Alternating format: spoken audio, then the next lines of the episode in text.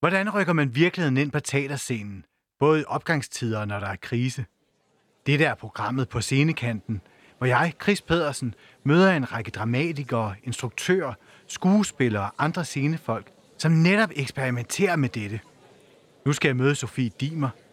Sofie Dimer er forfatter og dramatiker, og hun debuterede i 2016 med digtsamlingen Lolita.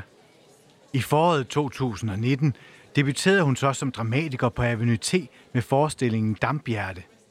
Senere samme år fulgte hun op med forestillingen Generation Håbløs på Teater V. Jeg møder hende netop på Teater V i Valby. Udenfor hænger der en kæmpe stor plakat netop med Generation Håbløs, men indenfor er der helt tomt.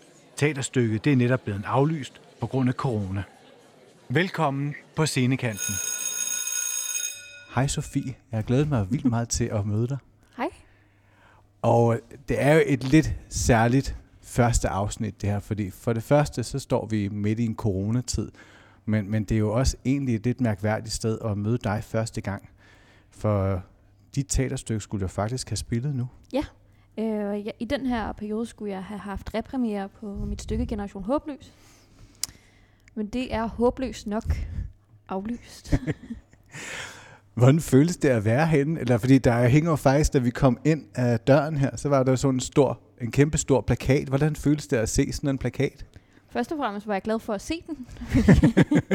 øh, fordi jeg ikke har været øh, forbi her. Det skulle have haft premiere den øh, 8. april, så det var lige starten, hvor der begyndte at være det her øh, lockdown. Men det er, det er både øh, skønt og en lille smule trist øh, alt det liv, der burde have været her, og en fuld scene, og spændingen og nervøsiteten. Øh, jeg tror, jeg er meget taknemmelig for egentlig, at det er en at en repremiere, så jeg på den måde er forløst. Jeg vil tro, jeg ville være i en dyb depression, hvis det var en premiere. Åh oh ja, så det havde været, hvis det havde været første... Første, første gang, det skulle være vist. Ja. Altså, det er der jo enormt mange i teaterbranchen, der sidder lige nu og er enormt uforløst. Ikke? Ting, de har arbejdet på i flere år, som ikke får lov til at blive vist.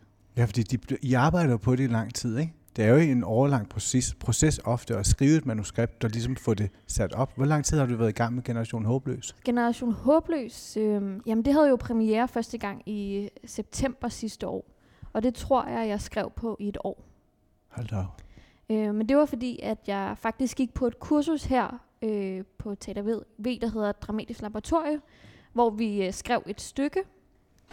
Øh, og så havde jeg det... Øh, til reading, og hvor det så var en, der... Øh, og hvad er en reading? En reading, det er, hvor at der... Øh, hvor man afleverer et stykke, og så er der nogle øh, skuespillere og en instruktør, der bruger meget lidt tid på det, og så laver en visning. Altså ligesom laver, ja, laver en opvisning, eller et bud på stykket. Ah, okay. Øhm, og så sagde øh, teaterdirektøren her på Teater V, Pelle Koppel, at det synes han, der var noget i.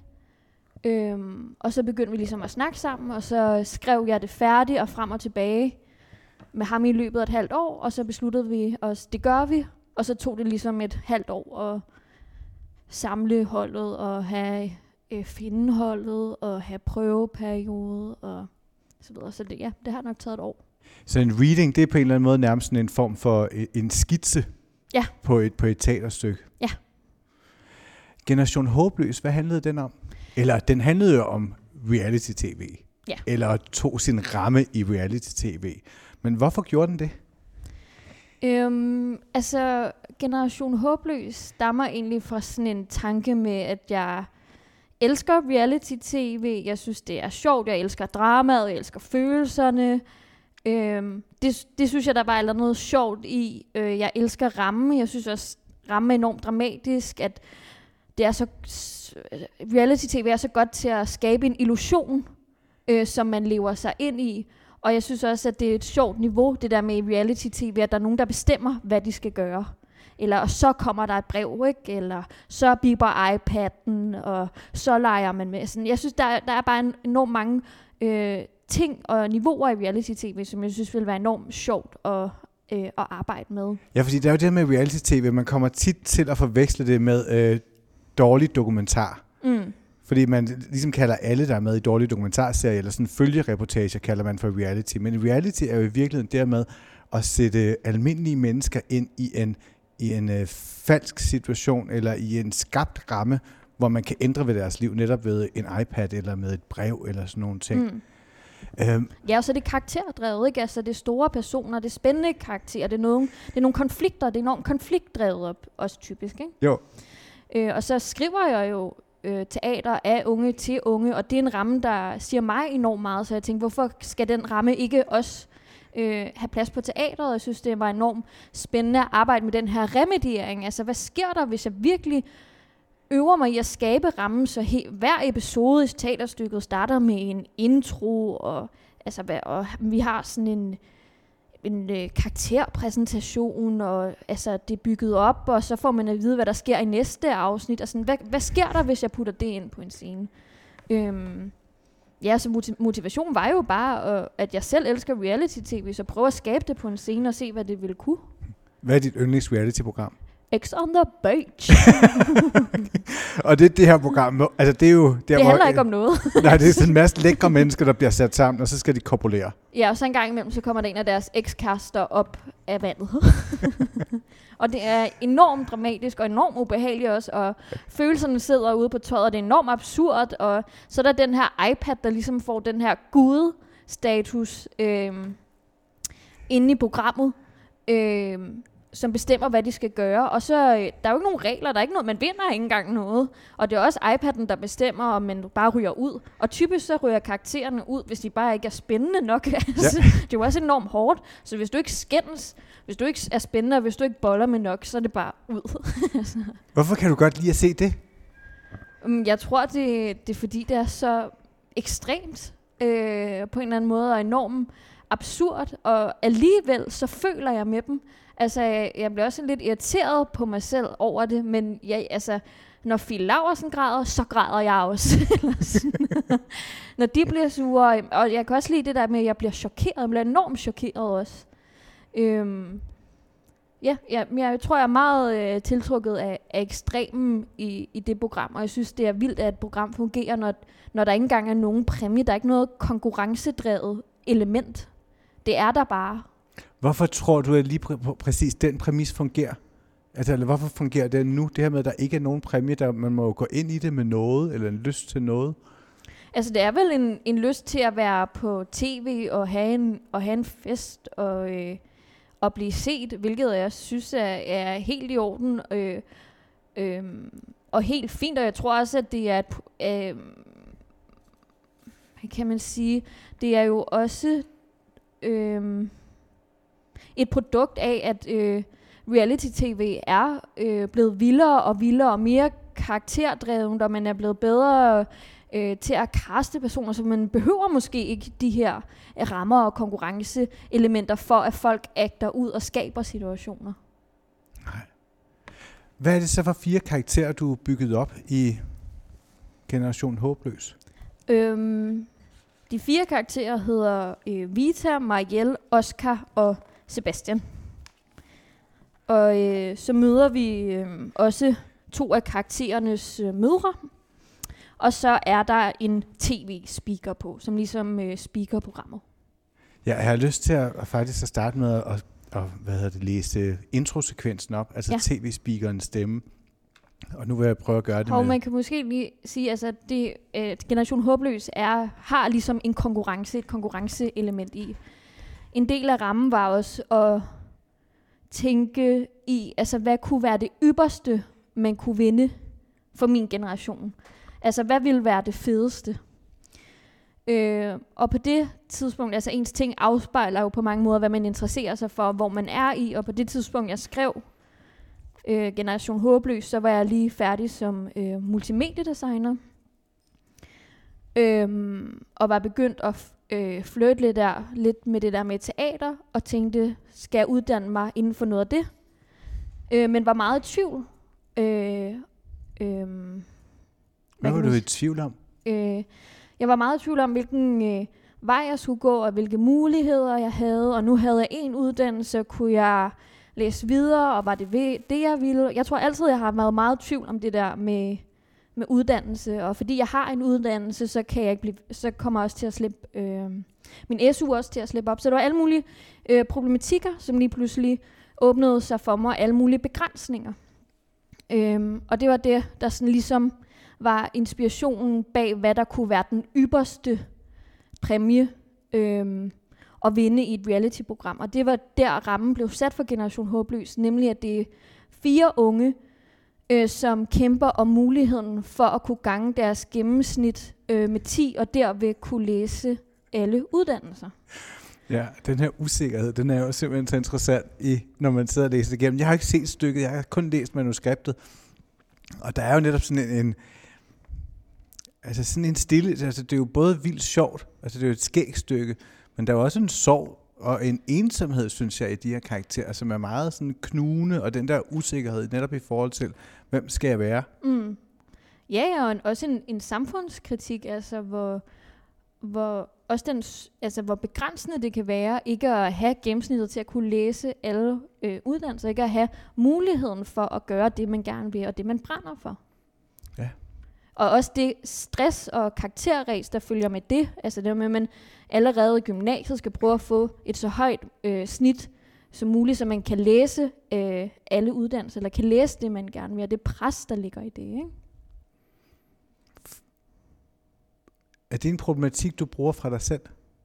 Altså skriver du ud fra en, en, en sådan øh, en umiddelbar virkelighed, du står i? Øhm, det er jo et svært spørgsmål. Jeg føler ikke, at jeg skriver om mig selv, men jeg prøver meget at spejle øh, de ting, jeg ser omkring mig, og bliver meget inspireret af de problematikker, øh, jeg ser. Øh, på en måde, så tror jeg, jeg ser meget mit eget forfatterskab, som om jeg er sådan en svamp, der bare suger alle øh, safter og, øh, og vand omkring mig. Og på et tidspunkt, så kan der simpelthen ikke være mere væske i den her skide svamp, og så begynder det bare at løbe ud. Øh, det er den måde, jeg ligesom øh, ser mit virke lidt på. Det er meget sjovt, fordi du sagde på et tidspunkt, at det er jo så, da du var 20, der er der en, en journalist, der, øh, jamen, der betragter, der betegner dig, eller i et interview betegner dig som en ungdom stemme på mm. din generations stemme. Og det opponerer du imod. Fordi du siger, at jeg kan ikke være stemmen for en helt ungdom, men jeg kan være stemmen på mig. Og det, jeg er allerbedst til at være, det er at være ung. Mm. Er det noget, du sådan... Identificerer du dig med den sætning stadigvæk, eller med den måde at se på verden på, og skrive på? Mm, det tror jeg, altså. Jeg, har, jeg gider ikke abonnere på at være en, en generations stemme, fordi jeg gider ikke putte ind i munden på alle unge, hvordan de skal have det. Så jeg må jo se fra mit eget udgangspunkt, og så lege spejl og spejle det øh, videre ud. Altså vi har det jo alle sammen forskelligt. På mange måder er den historiegrund til, at jeg er endt med at skrive, er jo også, øh, bunder jo også en, en motivation for, at jeg aldrig rigtig følte mig spejlet som ung. Ikke? Hvordan? Nu Hvad manglede du? Helt uden helt snak. Men, nej, men altså, jeg kan da huske, den grund til, at jeg for eksempel, jeg start, jeg øh, debuterede med øh, Lolita, og jeg kan da huske, at hovedmotivationen for den var at skrive den øh, ungdomsbog, jeg manglede at læse, da jeg var ung. For jeg kunne ikke finde mig noget, finde noget litteratur og kunne spejle mig i. Altså jeg følte, følte alt var meget moraliserende. Jeg følte ikke sproget passede. Jeg følte, jeg blev snakket ned til. Øh, og jeg følte, der var en voksen i al ungdomslitteratur, jeg læste, der fortalte mig, bare vent, efter sommerferien, så bliver det hele bare bedre. Og da jeg var ung, der var jeg en boblende hormonjacuzzi, og jeg følte ikke, at noget ville blive bedre. Så det var, det var meget den følelse, altså nu skriver jeg det, jeg selv manglede. Øhm, og i det sagt, så kan jeg jo ikke, så har det aldrig været vigtigt for mig at skrive, hvordan alle havde det, eller giver det mening? ja, det gør det fuldstændig. Men måske nogle gange, så t- jeg tænker meget over det med, at nu mere ærlig man er. Altså jeg kan så trøste med, at det bliver aldrig bedre. Mm. En af mine yndlingsscener, det er, hvad hedder det, og, og den amerikanske med Scarlett Johansson, hvor de bor på et hotel i Tokyo. Og på et tidspunkt, hun, hun bliver kæreste med øh, Bill Murray, eller sådan begynder at finde sammen som skuespiller. Og der er sådan en meget fin scene, fordi de er så ensomme der i Tokyo. Og så på en nat, hvor de er allermest ensomme, så vender hun sig om, og så spørger hun ham. Den hedder Lost in Translation. Ja, det er rigtigt, ja. Og så spørger hun ham, øh, bliver, det, bliver det bedre? Og så siger han, det gør det. Men jeg har altid haft sådan, det bliver ikke bedre. Man kigger bare på det på, mm. på nye måder. Altså, jeg, jeg kan huske, at jeg i hvert fald i 22 år af mit liv har tænkt, det bliver aldrig bedre. Det er alt sammen noget lort. Og nu kan jeg mærke, at jeg begynder at blive sådan lidt mere irriterende halvvoksen -agtig. Så nu tror jeg mere, at jeg tænker, det bliver aldrig bedre, men det går nok. Altså, det, er, ikke- det er ikke så endegyldigt med, det kommer altid til at gå lort, og jeg klarer den ikke. Nu er det sådan, det er lort, det går nok. Ja. Jeg er ikke, jeg er ikke nået dertil nu, hvor jeg er irriterende og gammel siger, det løser sig. Nu har jeg det mere sådan her. Det går. Agtigt. Men jeg vil lige prøve, jeg vil lige prøve at læse introsekvensen. som jo er ligesom øh, præmissen for Generation Håbløs s- s- øh, indre reality-koncept. Mm. Verdens befolkning vokser. Den danske middelklasse vokser. Nutidens unge slår deres folder i en verden, som kun bliver mindre. Landets klogeste hoveder har forudsagt, at Danmark kun vil bestå, hvis den nye generation bliver den bedst uddannede i Danmarks historien. Men på trods af alle tiltag for at drive de unge hurtigst muligt gennem uddannelsessystemet, er der stadig mange, der bliver tabt. Velkommen til Generation Håbløs. Programmet hvis deltagere nøje udvalgt på baggrund af deres mange sabbatår uden påbegyndt uddannelse. Alle informationer om deltagerne er fundet på baggrunden af test af deltagerne selv, deres, deres forældre samt fra de sociale medier. Altså, jeg elsker jo det med sabbatårene og, og, mm. og de der, den altså ikke påbegyndte uddannelse. Mm. Hvorfor har du lyst til at få dem ind i rammen, eller hvad, hvad betyder det der sabbatår? Øhm, jeg tror meget, at det er et billede på det der pres, øh, mange unge øh, oplever, at man skal i gang, og man skal videre, og man skal igennem uddannelsessystemet. Samtidig med, at der også, jeg ved ikke, om den er blevet afskaffet, men på det tidspunkt var der den regel med, at man måtte øh, gange sit gennemsnit, hvis man startede på en uddannelse inden for to år. Åh oh, ja. Øhm, jeg tror faktisk stadig, den er der. Øh, jeg tror bare, det er uddannelsesloftet, der er blevet afskaffet. Så derfor så blev man ligesom pisket øh, til at starte hurtigt, fordi ellers så havde man et mindre gennemsnit, og så ville det være sværere at komme ind på uddannelser. Hvordan jagtog du det? Eller hvordan så du det? Jamen, jeg så bare, at, det, at der var et, et pres og et iver til at øh, komme i gang, og, men også en masse tvivl, og så kom der uddannelsesloftet, så man ikke kunne læse en til bachelor, hvis den ikke var den rigtige, og den panik, der kom, og er det nu det rigtige? Altså, ting blev mere endegyldige. Og hvordan putter man så det ind på et teater? Altså, hvordan tager man det, og så rykker altså, sådan en tematik ind i en teaterforestilling? For eksempel som det, du lige har læst op. Hvad var udfordringerne med det, i forhold til at rykke reality ind i en, teater, i en teatersal? Øhm, jamen, det var jo et sats, og det var jo et eksperiment om en sådan remediering øh, fungerede, og det kan man jo diskutere. Altså, fungerer øh, reality på en teaterscene? Det synes jeg gør. Jeg, jeg synes, det gør det. Jeg synes, det er en, jeg synes, det er en sjov ramme, men som du læser i introen, så er det jo så meget mere end reality. Der ligger jo en underliggende øh, konflikt og en tematik, som mange øh, unge oplever. Der er jo også nogle andre ting på spil, for nu taler du om det med remediering. Remedieringen er jo ikke kun en remediering fra reality-genren til til teater. Det er jo også en, en medi- den, altså det er jo også et stykke som eller en tekst som handler om om mediering af unge, det her med at være på. Mm. Hvordan brugte du det? Eller hvordan forholder du dig til det? Altså ved at være på. Altså som du... Øhm, Jeg tænker det med, at det er som om nogle gange så tænker jeg, at, at, at vi, At- at vi er blevet så vant til på en eller anden måde, både at være os selv, men vi er også, vi, vi er også vi er på en eller anden måde dobbelt repræsenteret, og vi ved det godt hele tiden. mm. Altså jeg har en spejling af det en af karaktererne, der er med, der hedder Marielle, som er skrevet til at være en typisk reality-deltager. Altså hun ved godt, at hun er på tv. Hun ved godt, at hun, hvis hun skaber ballade, hvis hun er tydelig, så får hun mange følgere på Instagram. Og det er ligesom den vej, hun vælger, ikke? Og hun har jo også en mor. Det er hende, der har moren, der er øh, hot Yoga mor. milf. Ja. som gerne vil have et call-out på Instagram. Mm. Hvad betyder det? Ja, ja, om hun ikke lige kan shout out ja. yoga-profilen. Hvad gør den her dobbelthed ved et menneske?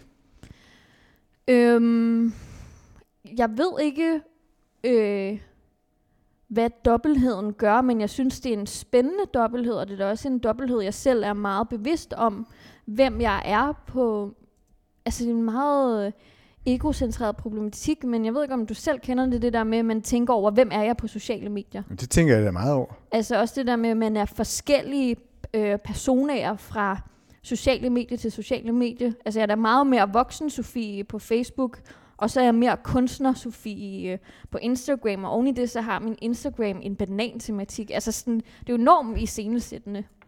Og det er jo også det der med, jeg ved ikke om du kender det med, man tager et billede, og så prøver man at lægge det op på sit feed, og så er man sådan, det passer slet ikke ind i feedet, og bliver nødt til at slette det ikke til den her, den her øh, profil. Fungerer det sådan, altså har du simpelthen sådan, eller kan du se, at der sådan er et skæld mellem voksen og så kunstner?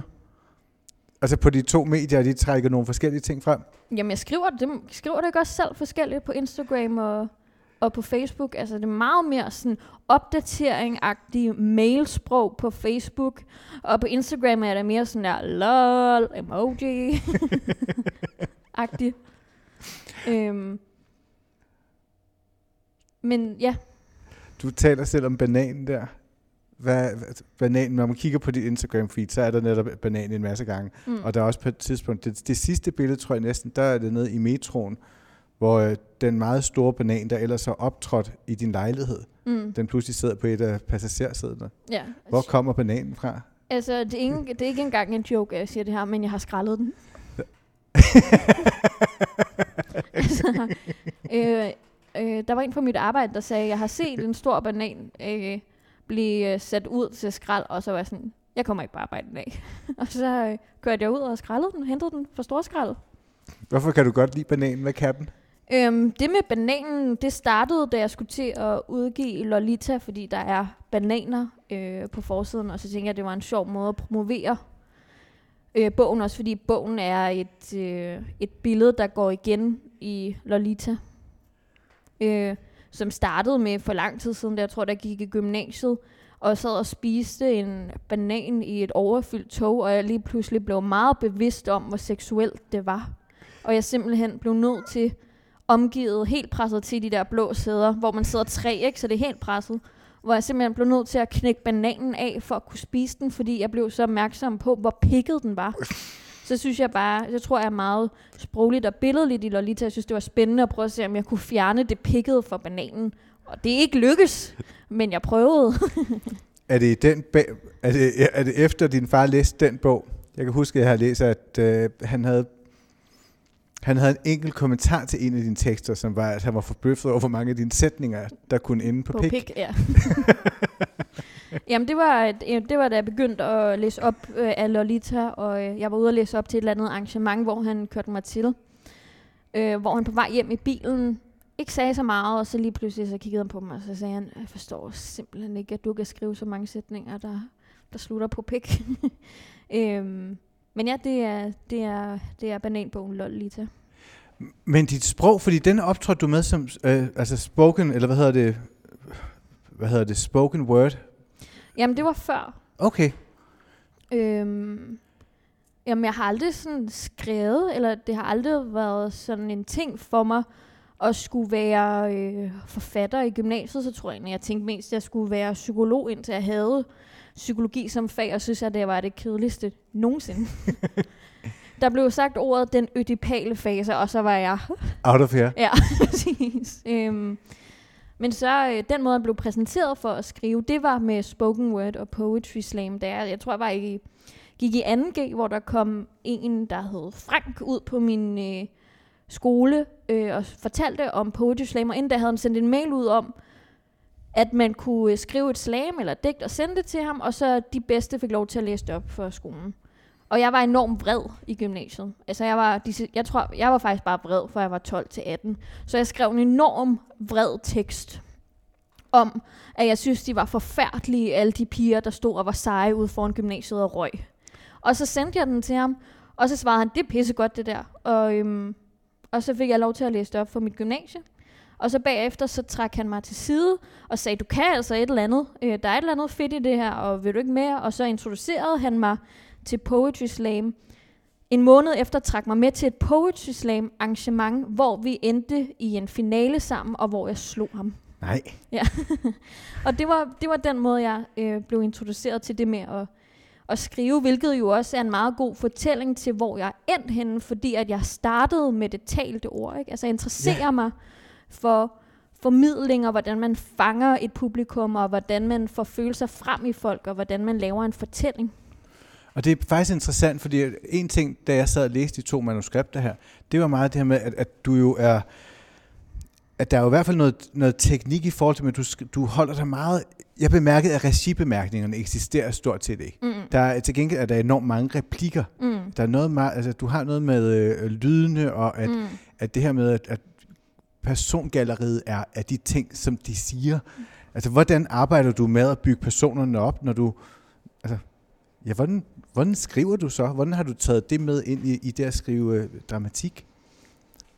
Jamen, det er, jo, øh, det er jo et godt spørgsmål. Altså, jeg er jo autodidakt i alt, hvad jeg laver.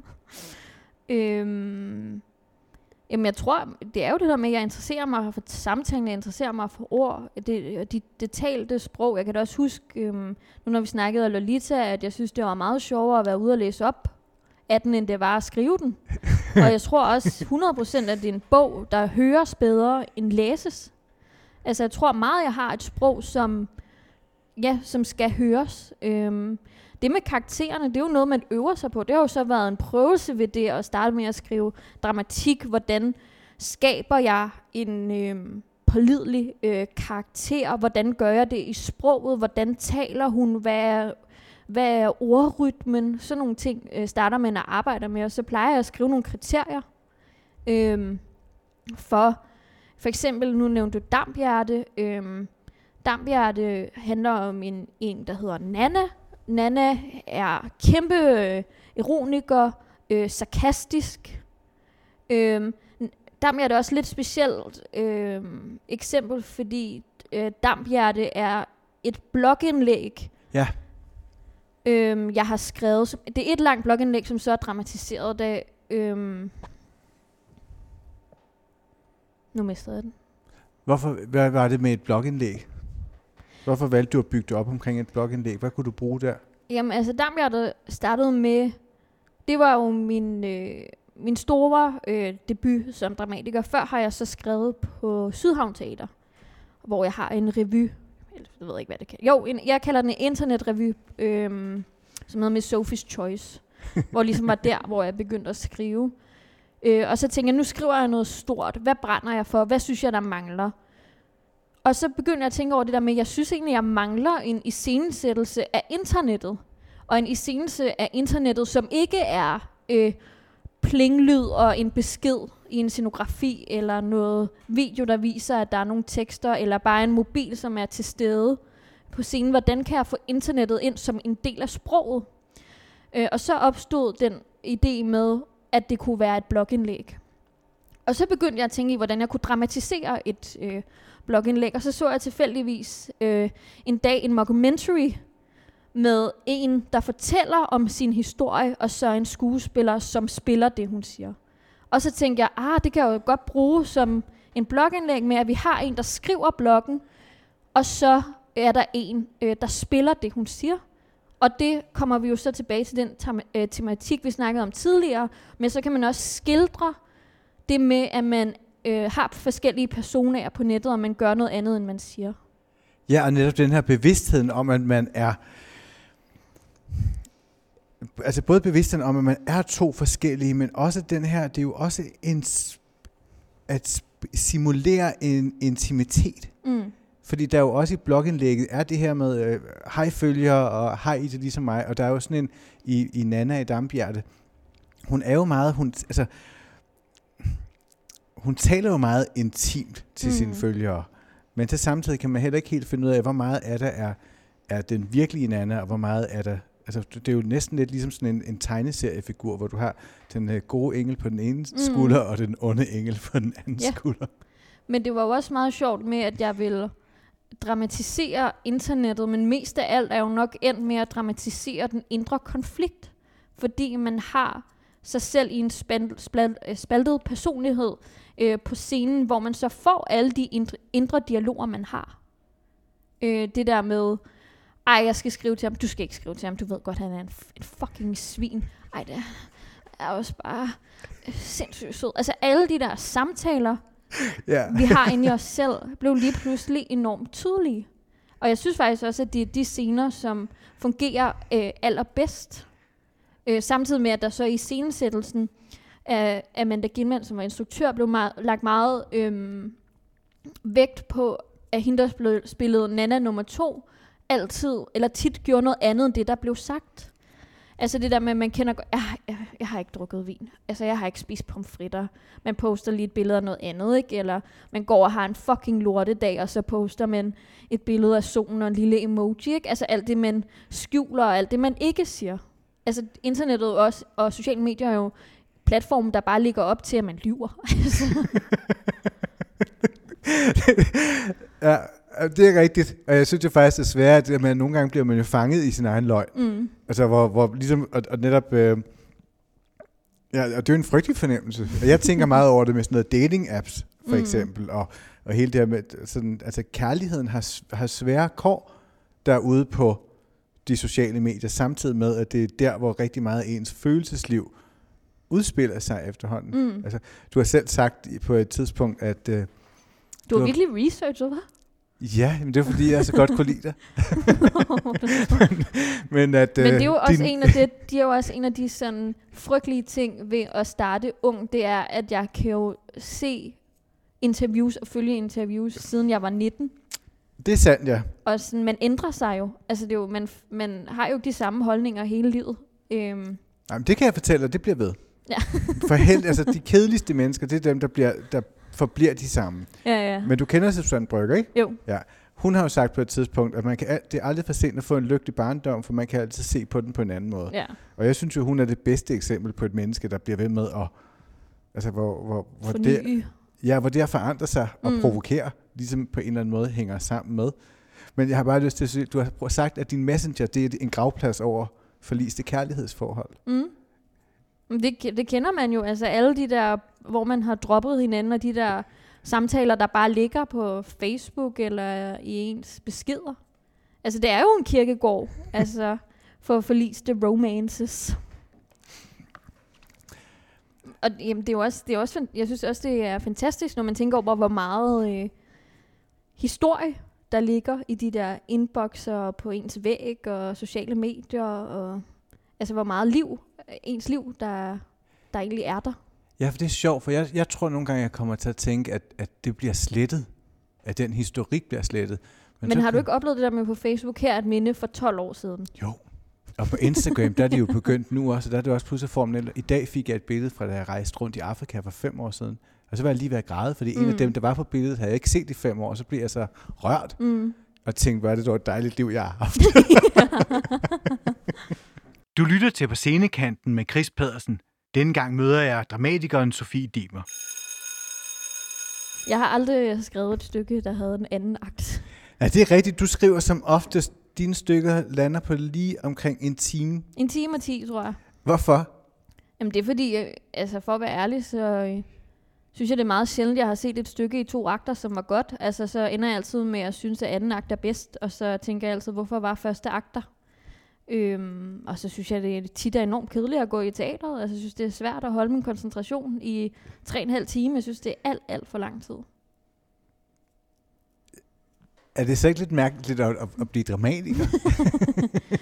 Øhm, jo, eller nej, fordi så kommer man med nogle, no, nogle nye inputs. Altså, hvordan kan man gøre det? Hvordan synes jeg, man kan gøre det spændende? Øhm, jeg har jo også med teatret haft de mest, altså de bedste kulturoplevelser, tror jeg. Øhm, jeg har en farmor, som altid øh, har slæbt mig med. Ej, det må jeg ikke sige, så bliver hun ked af det. Hun har altid taget mig med øhm, i teatret, øh, så jeg er ligesom vokset op med teatret. Øh, og ligesom altid, siden jeg var fem år, lært, hvordan man skulle gå i teatret. For det er noget, man skal lære at gå i teatret og være til stede. Øhm, Hvad er det, man skal kunne? mm, jeg tror, det er det der med at lade sig opsluge og acceptere det der med, at det er live, og acceptere præmissen, og det, det, det er en svær diskussion. Nej, men det der med, at det er en illusion, ikke? Altså, det er jo ikke en film. Øhm, der er meget i teateret, der er ladt op til fantasien også, og der er mange øhm, øh, hvad kan man sige, tomme rum, man selv skal fylde ud som, øh, som publikum.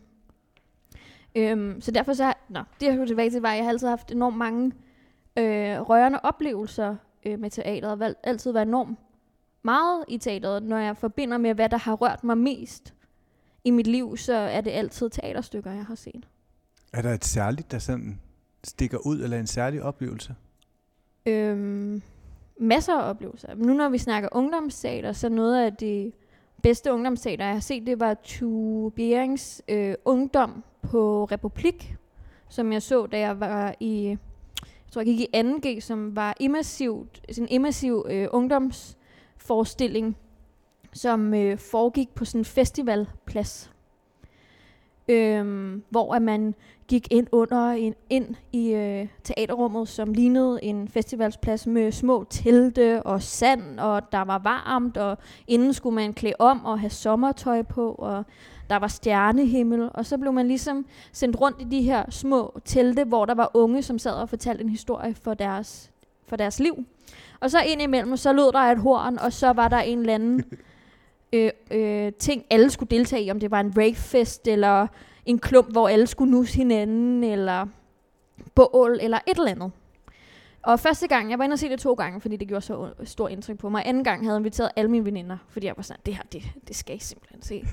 og første gang, så havde jeg en helt vild opløftende øh, oplevelse. Øh, en, op, en opløftende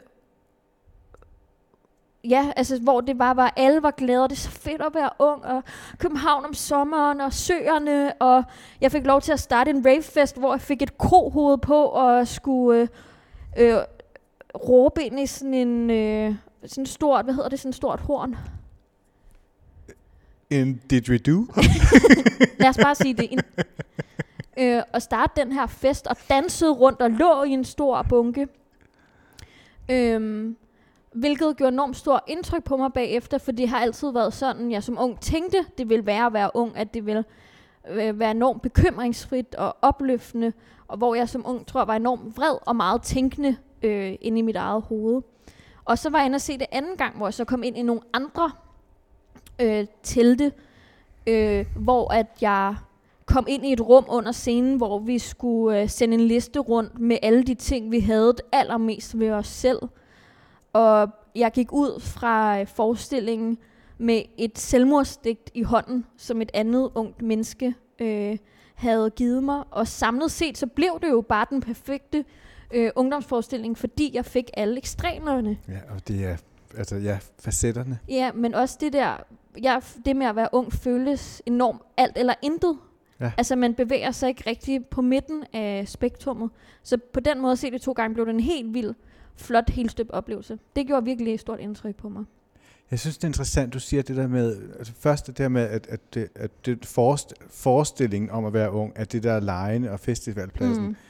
Men du siger også, at, at det her med at gå i teateret handler om overgivelsen. Mm. Og der slår det mig, at overgivelsen jo i meget høj grad handler om at den præmis, man accepterer, er præmissen om, at det her er, er iscenesat. Mm. Det er ikke en virkelighed. Men teateret er også et af de få rum, hvor mobiltelefonen på en eller anden måde ikke hører til. Mm. Altså fordi, at, at man bliver nødt til at lægge den i lommen. Mm. For ellers så river man sig selv ud, så bliver man for virkelig. Man bliver, mm. til, man bliver egentlig nødt til at koncentrere sig ret meget, når man er i teatret. Mm. Men det er jo også fordi, at teaterets præmis er, at det er live. Jamen det er en Det koncert er jo noget, også. der foregår nu. Ja, altså teateret øh, er også live, men er ikke historie- og plotdrevet på samme måde. Altså du kan jo godt falde ud af en Ja, en koncert, koncert, og så ja. stadig være en del øh, af det igen. Og når man går til en koncert, så er det jo typisk, ikke altid, typisk også nogle sange, man kender. Så man kan enormt øh, Det er hurtigt sandt, ja. hurtigt falde ind i det og, og synge med. Altså ligesom, det er en historie, man kender. Man kender bandet, og man kender sangene. Ikke? Jo, Og det gør man ikke, når man, man går i teateret. nej. Jeg har lyst til også lige at tale om det her med, altså, Undtagen, hvis det er en teaterkoncert. det var faktisk min første store teateroplevelse. Ja. Og det er, det må have været slutningen af 90'erne. Jeg boede på Fyn i Kærtminde, en lille bit, lille bit by, hvor der, jeg var aldrig i teateret, der var ikke nogen museer, der var, der var ingenting. Og jeg kunne mærke, at jeg var, jeg var ved at blive vanvittig over, at der ikke var noget kultur. Og så så jeg, at der var den her gasolinforestilling mm. på Dr. Dante. Og den så så fed, og havde fået så fed anmeldelse, og jeg ville bare så gerne over se den. Og så tog jeg det over med en kammerat, hvor vi så var ude og var nede i pisseranden og købte tøj, og jeg var på café og var inde og se det, og tænkte, at det her, det var simpelthen drømmen om at være voksen. Det var at kunne komme i teateret. Det var det eneste, jeg drømte om. Men jeg har lyst til lige at sige det der med øh, coronatiden. Mm. Fordi det er jo ligesom, nu sidder vi her i teater, hvor din forestilling skulle have været. Ja. Hvad har coronaen gjort ved dig? Sådan, hvordan har den forandret din hverdag? Altså, hvis man skal se bort fra, hvor, hvor meget jeg synes, det er synd for alle, der mister arbejde, og forfærdeligt for alle dem, der er ensomme og skal isolere sig, så må jeg altså sige, at jeg har the time of my life. jeg synes, det er skønt. Hvorfor? Øhm, jeg tror bare, det er fordi, at jeg øh, har haft så travlt. Altså, jeg har haft helt sindssygt travlt, og, og sidste år, der havde jeg seks dages ferie i alt, og jeg har, arbejdet, har altid arbejdet weekender de sidste fire år. Så nu har jeg bare fået lidt ro. Altså, der er ikke nogen, der beder mig om noget, der er ikke nogen, der ringer til mig. Der, jo, du skriver til mig, men ellers er der ikke nogen, der har skrevet til mig. Øhm, der, der er en helt anden ro, og, og, og altså, hvis jeg skal se ind i mig selv, er det jo også helt sindssygt, at der skal en apokalypse til, at jeg kan, kan slappe af, men jeg må ærligt sige, at jeg nyder det. jeg nyder at ikke at lave noget, og jeg nyder at gå tur, og jeg nyder ikke at have tusind projekter, og jeg oplevede i sidste uge i påskeferien, da Mette ville øhm, melde ud, hvordan vi skulle begynde at øh, åbne Danmark op, og jeg begyndte at græde, fordi jeg var så bange for, at hun ville åbne alt op igen, og jeg var simpelthen ikke klar til virkeligheden endnu. Øhm, ja. Føler du det er en form for fantasi, det her nu? Nej, jeg føler ikke, at det er en, en form for fantasi. Jeg synes, det er forfærdeligt, og vi sidder jo også i et teater, hvor jeg skulle have haft en repremiere.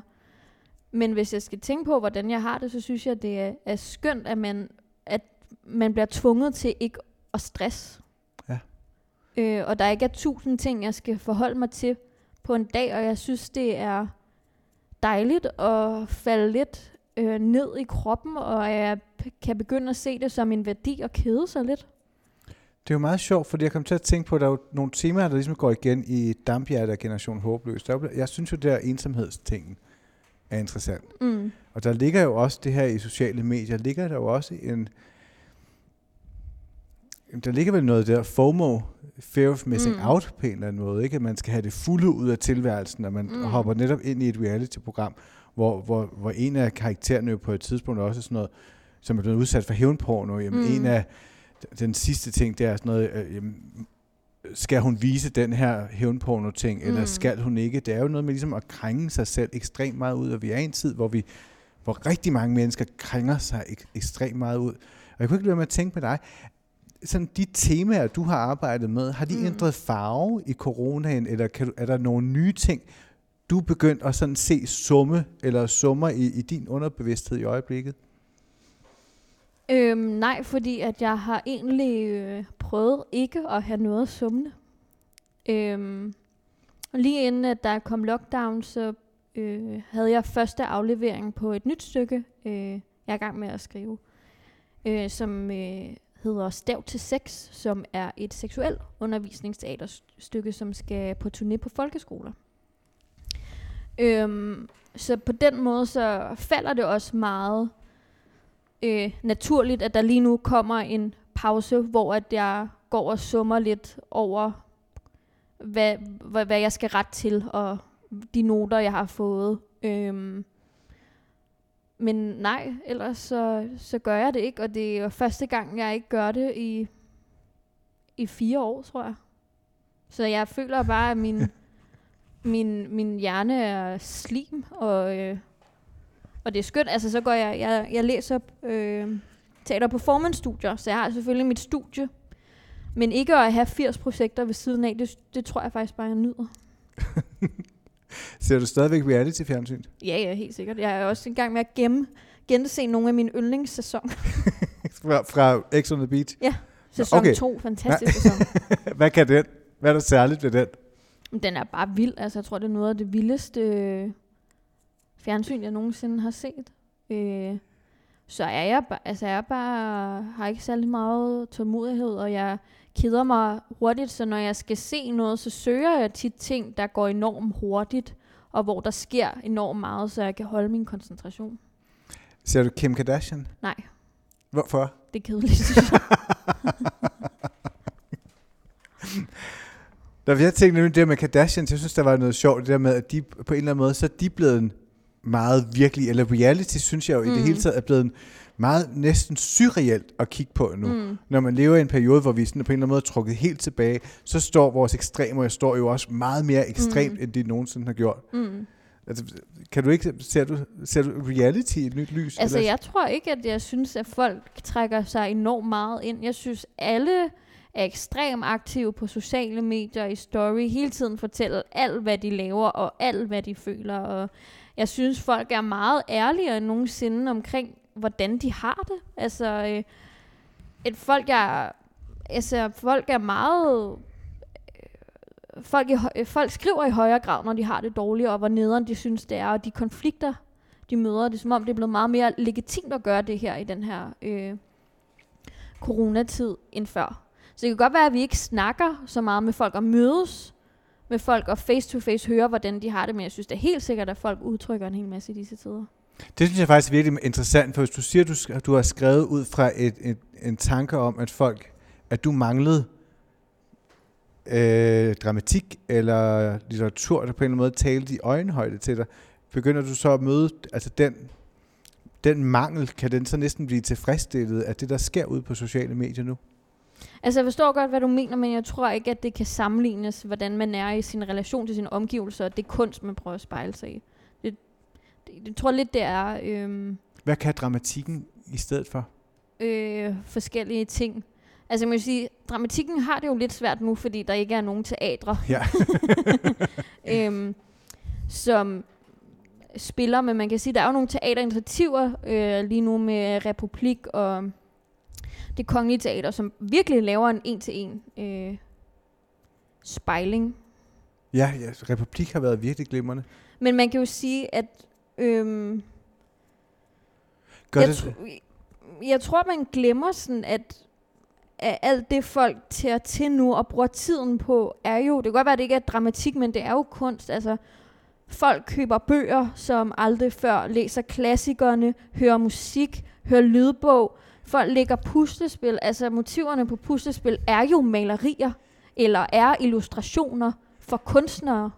Så det er jo ikke, det er jo ikke, det er jo ikke fordi kunsten ikke er der. Vi er bare hele tiden i den, så jeg tror ikke, at vi lægger mærke til, hvor meget vi svømmer i den lige nu. Altså, den er jo der.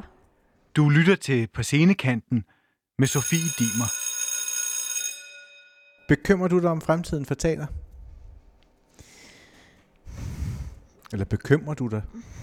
Ja, altså, øh, jeg bekymrer mig, fordi at øh, teaterne bløder, og alle er i underskud, og alle dem, der ikke øh, får lov til at vise deres øh, værker nu, og det er da også, også i forhold til mit arbejde, er det da spændende, hvordan der er de næste par år, om der bliver investeret i ny dansk dramatik, eller om det simpelthen er for dyrt øh, at producere, om man øh, sætter nogle gamle stykker op, øh, har repræmiere på nogle ting, eller sådan nogle ting. Netop i forhold til, at det jo faktisk er sådan en, har været lidt en kriseting i mange år, det her med at skrive ny dansk dramatik. Det er netop derfor, vi har set, især det kongelige teater har fået kritik for at genopsætte klassikerne igen og igen mm. og igen. Hvad driver dig til det? Line Knudsen, hun har sagt, det er den allermindste platform, man overhovedet kan vælge. Det er platformen som dramatiker. Ja, ja, men der er jo mange ting at sige om teateret. Der er jo også mange, der siger, at teateret er den laveste af alle kunstarter. Mm. og det er jo fordi, at den stjæler alt for alle andre. Altså det er jo sjældent, at der er noget, der er opstået, opstået eller kommer fra teateret. Det er jo ligesom alle andre kunstarter skaber noget, teateret bruger det. Øhm, og så det mindste, som Line siger, det er jo nok fordi, at der bliver skrevet så lidt ny øh, dramatik, og det er sjældent, at ny dramatik får en chance på de store scener. Øhm, man kan jo lige så godt sætte klassikerne op, eller en stor roman, eller en tv-serie, eller noget reality-tv, eller lave en teaterkoncert. ja. øhm, ja, men altså, jeg ved ikke, om jeg synes, det er det mindste, fordi jeg kan også godt lide det der med, at det er øh, forskellige medier, og det er en hy- øh, hybrid øh, genre. Øhm, at det der med, at det er det skriftlige og det visuelle, øh, der mødes. Altså det synes jeg, jeg ser det måske mere som, at teatret er grænseløst, eller på den måde har uendelige muligheder. Øhm, Hvordan? Når du siger, at det stjæler fra andre, eller det, det tager fra alle de andre, hvordan når gør den det? scenografien tager for billedkunsten og fra performancen, så, altså det, det, det er jo, den tager jo fra forskellige ting, der sker, og så putter dem op på en scene. Men det er jo meget sjovt det der med, at du siger øh, med Line, fordi jeg oplever faktisk tit, at der er mange af de der gamle drenge i branchen, som lidt sådan taler ned om, om det kunstneriske erhverv, eller i hvert fald sådan fraråder øh, unge til at forfølge deres kunstneriske drøm. Det er bare nu, når du siger det, så kan jeg bare huske, at lige inden at jeg debuterede med Damphjerte, så hørte jeg et interview med Line Knudsen, hvor hun ligesom øh, frarådede alle øh, om at blive dramatiker. Og, og altså, det var ikke så motiverende, vel? Men altså, jeg kan godt forstå det, øh, fordi det er svært øh, økonomisk at få det til at løbe øh, rundt som dramatiker, og det er en tough business, og der er ikke så mange scener, der køber ny dramatik, så det, det, er, det er svært. Altså, det er en kamp. Øhm, men det er jo også... Øh, ja, det er jo det der dilemma, men hele tiden er jo, hvis jeg skal være ærlig, det der med, at man, når man nu har valgt at være dramatiker, så har man også valgt at sætte sig selv i en situation, hvor man altid er i tvivl om sig selv og sine egne evner, og samtidig har et galopperende storhedsfaktor. øh, og det der med, at når man prøver at blive forfatter eller dramatiker, så er det bare en vej øh, fuld af tvivl. Øh, Hvordan håndterer du den tvivl?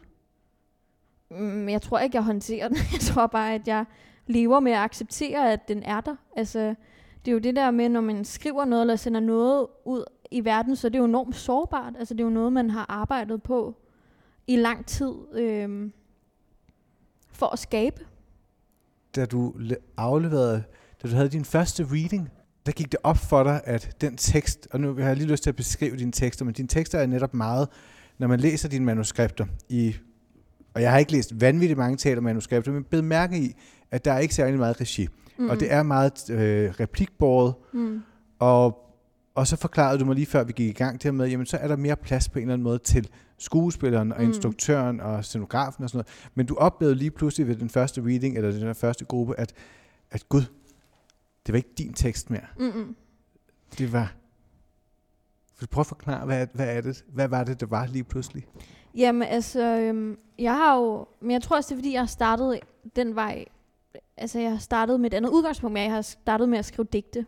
Og der står man jo selv, man skriver det selv, man står selv og læser op af det, og man står selv til mål for det. Så man får, jeg tror bare, man får en meget stor ejerfornemmelse. Og så sad jeg jo og skrev Damphjerte alene i et år, og så skulle jeg ligesom give det videre til et kunstnerisk hold, som skulle bære det videre. Og så sad jeg til sådan et opstartsmøde, og så fortalte instruktøren om hendes tanker, skuespillerne snak, øh, fortalte om deres tanker, musikeren, scenograf, øh, scenograf, øh, hvad hedder nu, scenografen, lysdesigneren, og så sad jeg bare og krummede mig helt sammen og kunne ligesom føle, Gud, det er jo ikke mit mere. sådan, nu er det nogle andre, der skal bære det videre. Så da jeg gik fra det møde, havde jeg det som om, at jeg havde forladt et lille barn og så vil jeg se det igen, når det var blevet voksen. Men det er jo også det smukke ved det, at man ligesom byder ind med forskellige kompetencer, og så løfter det i flok, ikke? Altså, teater er jo på mange måder en holdsport. Man bliver jo nødt til at stole på hinanden, at de kan det, de gør, ikke? Jo. Men det er jo også fantastisk, man får jo helt storhedsvandvid af det, når man skriver en tekst, og det lige pludselig begynder at leve på den måde. Det er, jo, det er jo helt vildt at se noget, man har tænkt som billeder inde i sin hjerne, lige pludselig bliver virkelig, altså det er en helt, det er en helt vild følelse. Det forstår jeg godt. Sofie Dimer, øh, dramatiker, har skrevet Damphjerte og Generation Håbløs. Mange tak, fordi du ville være med her i første afsnit af på Scenekanten. Og held og lykke. Tak skal du.